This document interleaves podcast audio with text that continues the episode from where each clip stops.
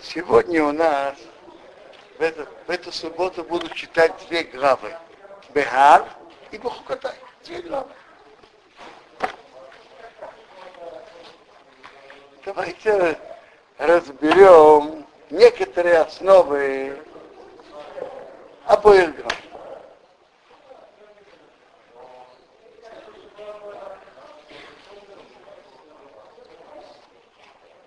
Глава Бехар начинается о законе соблюдения шмиты. Что значит закон соблюдения шмиты? Как, как ее соблюдают? Второй говорит очень просто. Шесть, не, шесть лет засевай свое поле. Шесть лет обрезай виноградник, собирай урожай. Седьмой год полный отдых будет для земли. Отдых во имя Бога. Поле не засевай, виноградник не обрезай. Ну, а что будет с плодами? Плоды можно есть, но ты не хозяин. Может прийти твой сосед, может прийти наемный нееврей, может прийти животное, скот дикое животное. Ты не хозяин. Ты не хозяин. Есть можно, но ты не хозяин. Значит, нельзя обрабатывать землю, делать земледельческие работы и не веди себя как хозяин над плодами. Очень интересный закон. И не просто, не просто его выполнять не забудем, что когда Тора была дана, то подавляющее большинство людей жили за счет своего поля, за счет своего сада, своего виноградника, за счет земледельческой работы. Так она, чтобы вся страна на один год прекратила полностью обработку земли, это совсем непросто. И не, очень непростое испытание. Тора пишет дальше, что есть, что если вы скажете, что мы будем есть в седьмом году, ведь мы не будем засевать и не будем собирать наш урожай. Что мы будем есть в седьмом году? Не будем засевать, не будем собирать наш урожай. Так я укажу мое благословение вам в шестом году. Это даст урожай на три года. Шесть на три года. Часть шестого. Часть на, на шестой год даст урожай на три года. Конец шестого, седьмой и часть восьмого. То есть три неполных года. И будет посеять восьмой год. И будете есть от урожая старого до, до прихода урожая в девятый год будет есть и старого.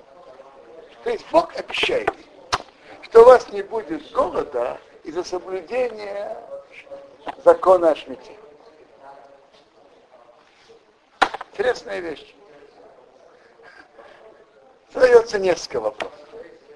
Первый вопрос. В Торе написано о многих заповедях. И почти нигде не написано, что если будет делать такую-то заповедь, Бог пошлет, будет больше и урожая, будет обещание. В других заповедях мы такого обещания прямого не встречаем. Почему? Что? Шма есть другое обещание. Блинедер, продолжение нашего сегодняшнего урока, мы перейдем к этой линии тоже. Но, но тут же мы говорим обещание Бога, что не будет голода и соблюдения шмиты. Почему именно из-за этой заповеди есть такое обещание Бога? Это первый вопрос. Очень, ответ очень простой. Э, каждый в дополнении каждой заповеди Бог посылает благословление и помогает. Но зависит, что это за заповедь. Э, соблюдать заповедь о субботе, когда евреи сами живут в своей стране, они хозяева, тоже непросто. Может быть, как раз пора посева жатвы. Как раз здесь написано в Торе, во время пахоты и жатвы отдохни в субботу. Есть даже это время, самое, говорится, горячее время работы, приходит суббота, отдохни. Но все-таки большого испытания это не представляет. Человек же может распределить свое время работы в оставшиеся шесть дней. Шмита – это серьезное и не, не легкое испытание.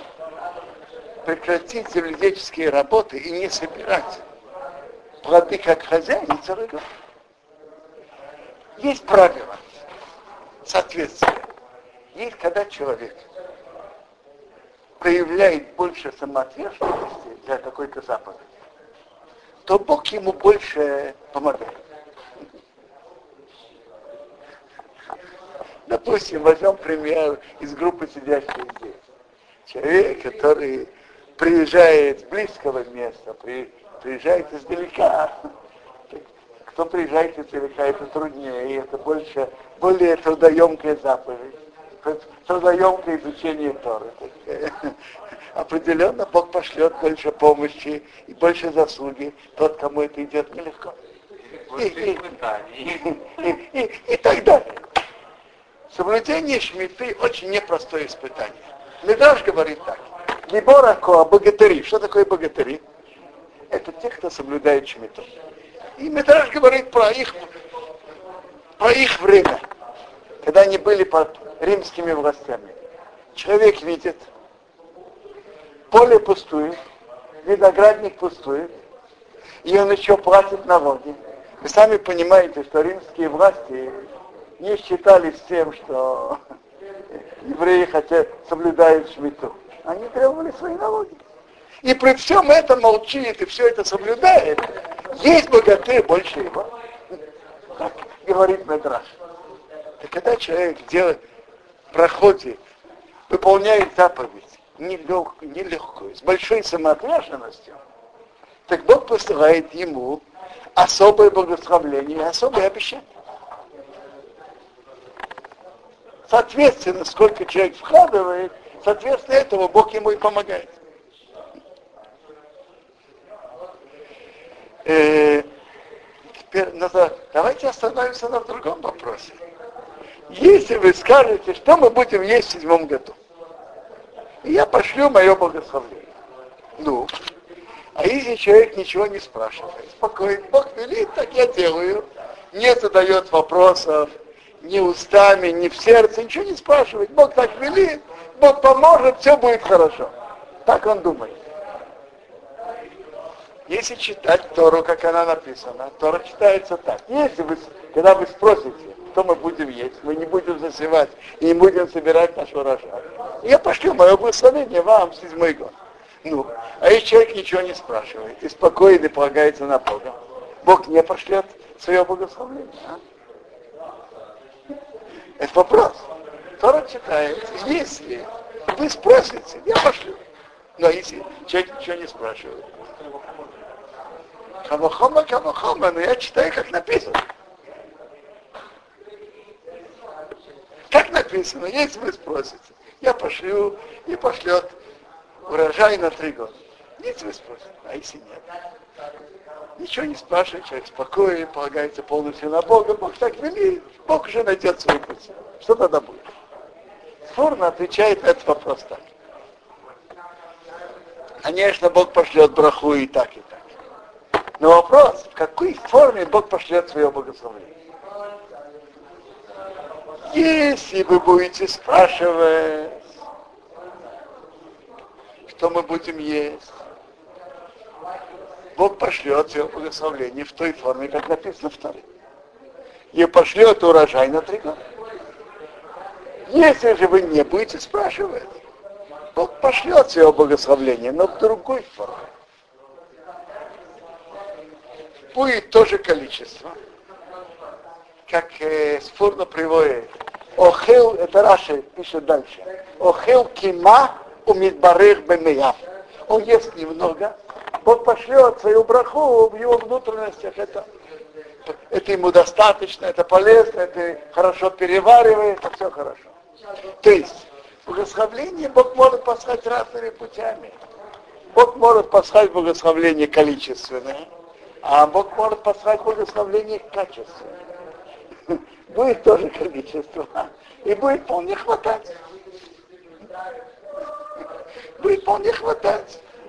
Так вопрос такой, если вы будете спокойны и не будете задавать вопросов, Бог пошлет свое благословление качественно.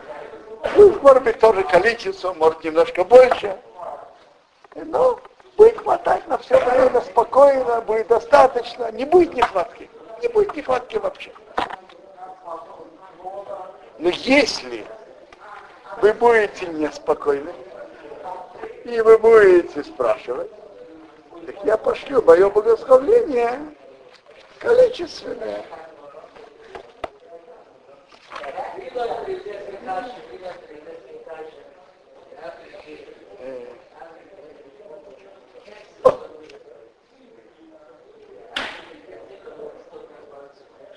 Если, я читаю сформу, если вы будете спросить, что мы будем есть, у вас будет сомнение, и не будете уверены, что будет мало достаточно из-за качества, так я пошлю вам брак благословления количественное, что глаз насытится, и вы увидите, что это будет достаточно количество. То есть брахау мог Бог послать двумя путями. Не будете спрашивать, будет браха качественная, будете спрашивать, будет браха количественная. А вообще-то это очень интересная вещь то, что приводит тут Нефеша Хаим из Медраша. Приводит так, я читаю сразу на русском. Бог сказал Моше, иди говори евреям, я Бог.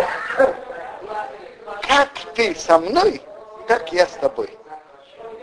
Как человек относится к Богу, как Бог относится к человеку. К этому человеку. И приводит кусочек из Тилим. Ашем тилха аяд именеха. Бог твоя тень твоей правой руки. Что такое Бог твоя тень? Как тень. Ты улыбаешься ему, он улыбается тебе. Ты плачешь, плачешь, он плачет, он тоже плачет. Ты показываешь ему сердитое лицо или приятное лицо. Он тебе показывает то же самое. Так Бог с тобой, Бог твоя тень. Как ты с ним, так он с тобой. Вот это очень важный принцип. И относительно каждого человека, и относительно всего еврейского народа. Есть взаимность. То, как человек относится к Богу, так Бог относится к человеку.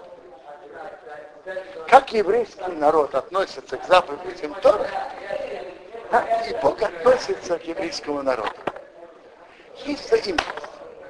И вот от этой взаимности так и выходит, что чем человек выполняет заповедь более трудную, которой требуется больше преданности, больше самоотверженности. Э, Бог помогает больше.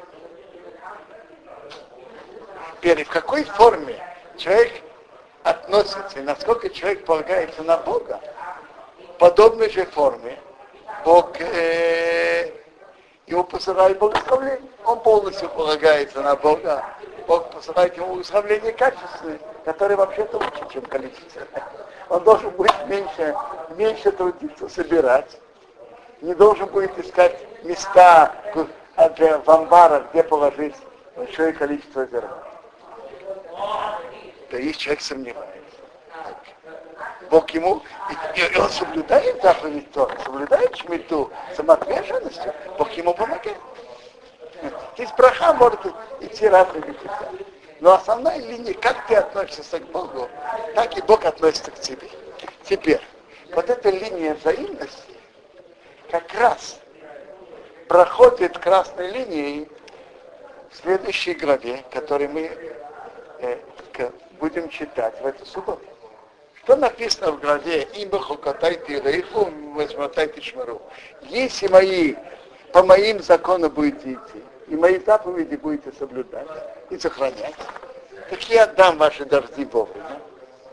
Земля будет давать свои плоды, а дерево поля будет давать свой урожай. У вас молодьба достигнет до сбора винограда. То есть будет так много зерна, будете заняты молодьбой до сбора винограда. А сбор винограда затянется до посева. Будет очень много винограда.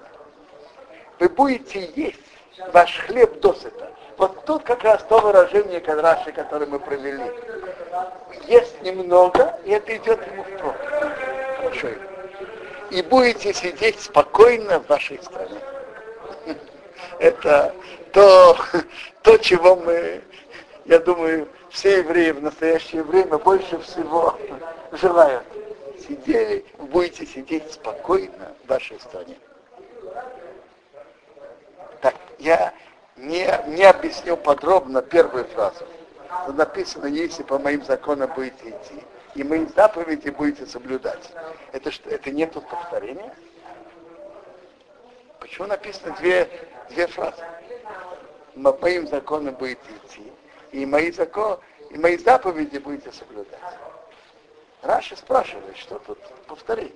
Вы значит, будете идти по моим законам. Если соблюдение заповедей, это следующий кусочек. Мои заповеди будете сохранять. Ведь по моим законам будете идти, будете трудиться в крови. И это будет строиться в первая часть. И мои заповеди будете соблюдать. И тогда будет придет на вас добро. Да. Я, я читаю дальше. Я дам мир в стране. Что такое мир в стране? Мир внутренний между всеми группами евре... еврейского населения. Это тоже очень важно. Внутренне разными группами населения. И вы будете лежать, не будете трепетать, нет, дрожать ни от кого. Я уберу злого зверя из страны, а меч не пройдет по вашей стране. То есть даже если, допустим, Египет захочет воевать, я не знаю с кем, и он попросит провести свои войска через Израиль, этого, этого не будет. Меч, то есть оружие, не пройдет через вашу страну вообще вы будете, если войны будут, то они будут вне вашей территории. Вы будете преследовать ваших врагов и падут перед вами мечом.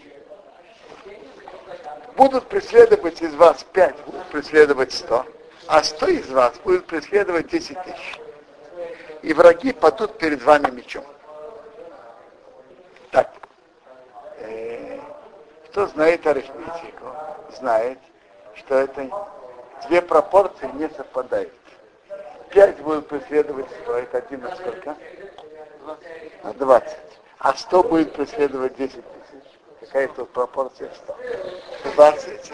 20 это не 100. Тут 20 раз больше, тут 100 раз больше. Раши говорят, отвечает очень просто.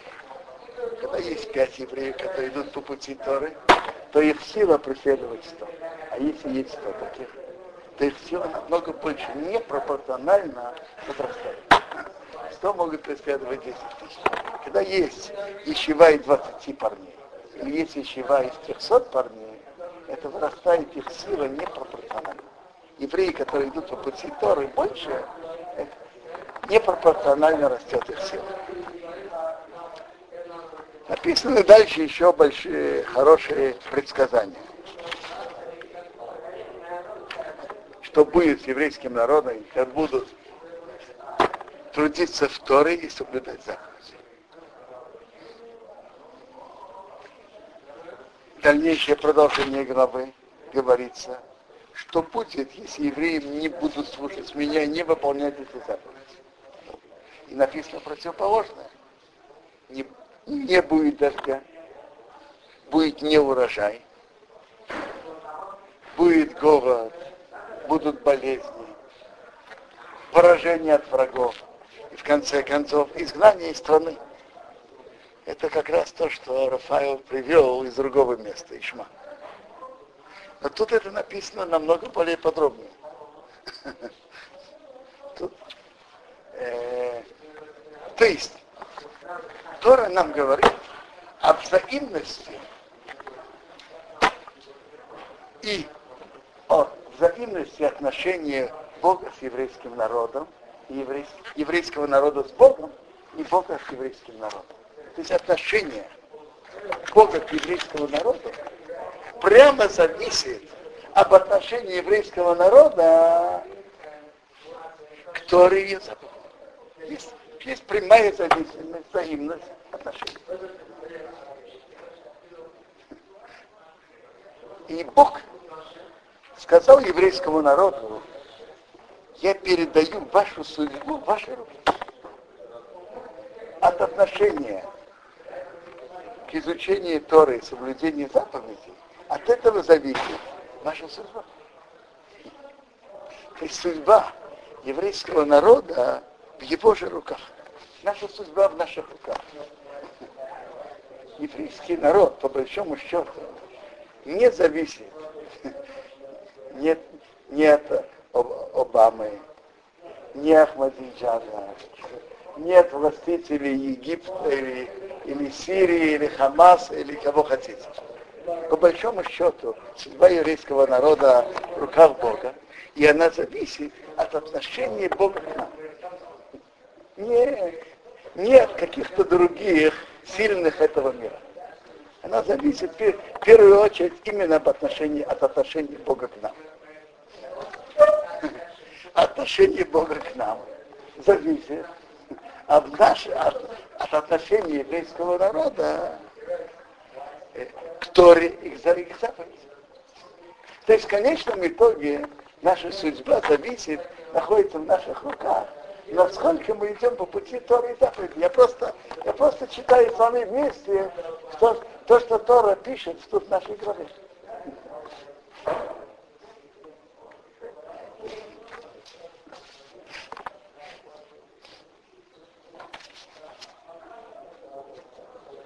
Предсказания, которые тут сказаны в нашей главе, и тут говорится, что произойдет с еврейским народом, если он пойдет по пути Торы. Что произойдет, когда он отойдет. Как я уже упомянул, что не будет дождей, не будет урожая, поражение от врагов и смерть. И в нашей же главе, в нашей главе написаны и, и великий Бог предсказывает, что будет потом. Но, но основа нашей главы, которая тут говорит, что наша судьба зависит об, о, от поведения еврейского народа. Смотрите, есть люди, которые идут, идут по пути Торы, которые нет. То, что не в наших руках, не в наших руках. Но определенно, чем больше будет заслуга еврейского народа, чем больше заслуг изучения Торы. Слава Богу, что люди приходят постоянно иногда им легче, иногда тяжелее, приходит и учится, большая заслуга. И заслуг, заслуга соблюдения заповедей. Чем больше будет заслуг, больше заслуг еврейского народа, тем сильнее наши позиции и наше положение тут, и то, что было спокойно. И я вам скажу, в большой мере требования Бога и желания Его относятся больше к тем, которые могут и понимают то, что он говорит.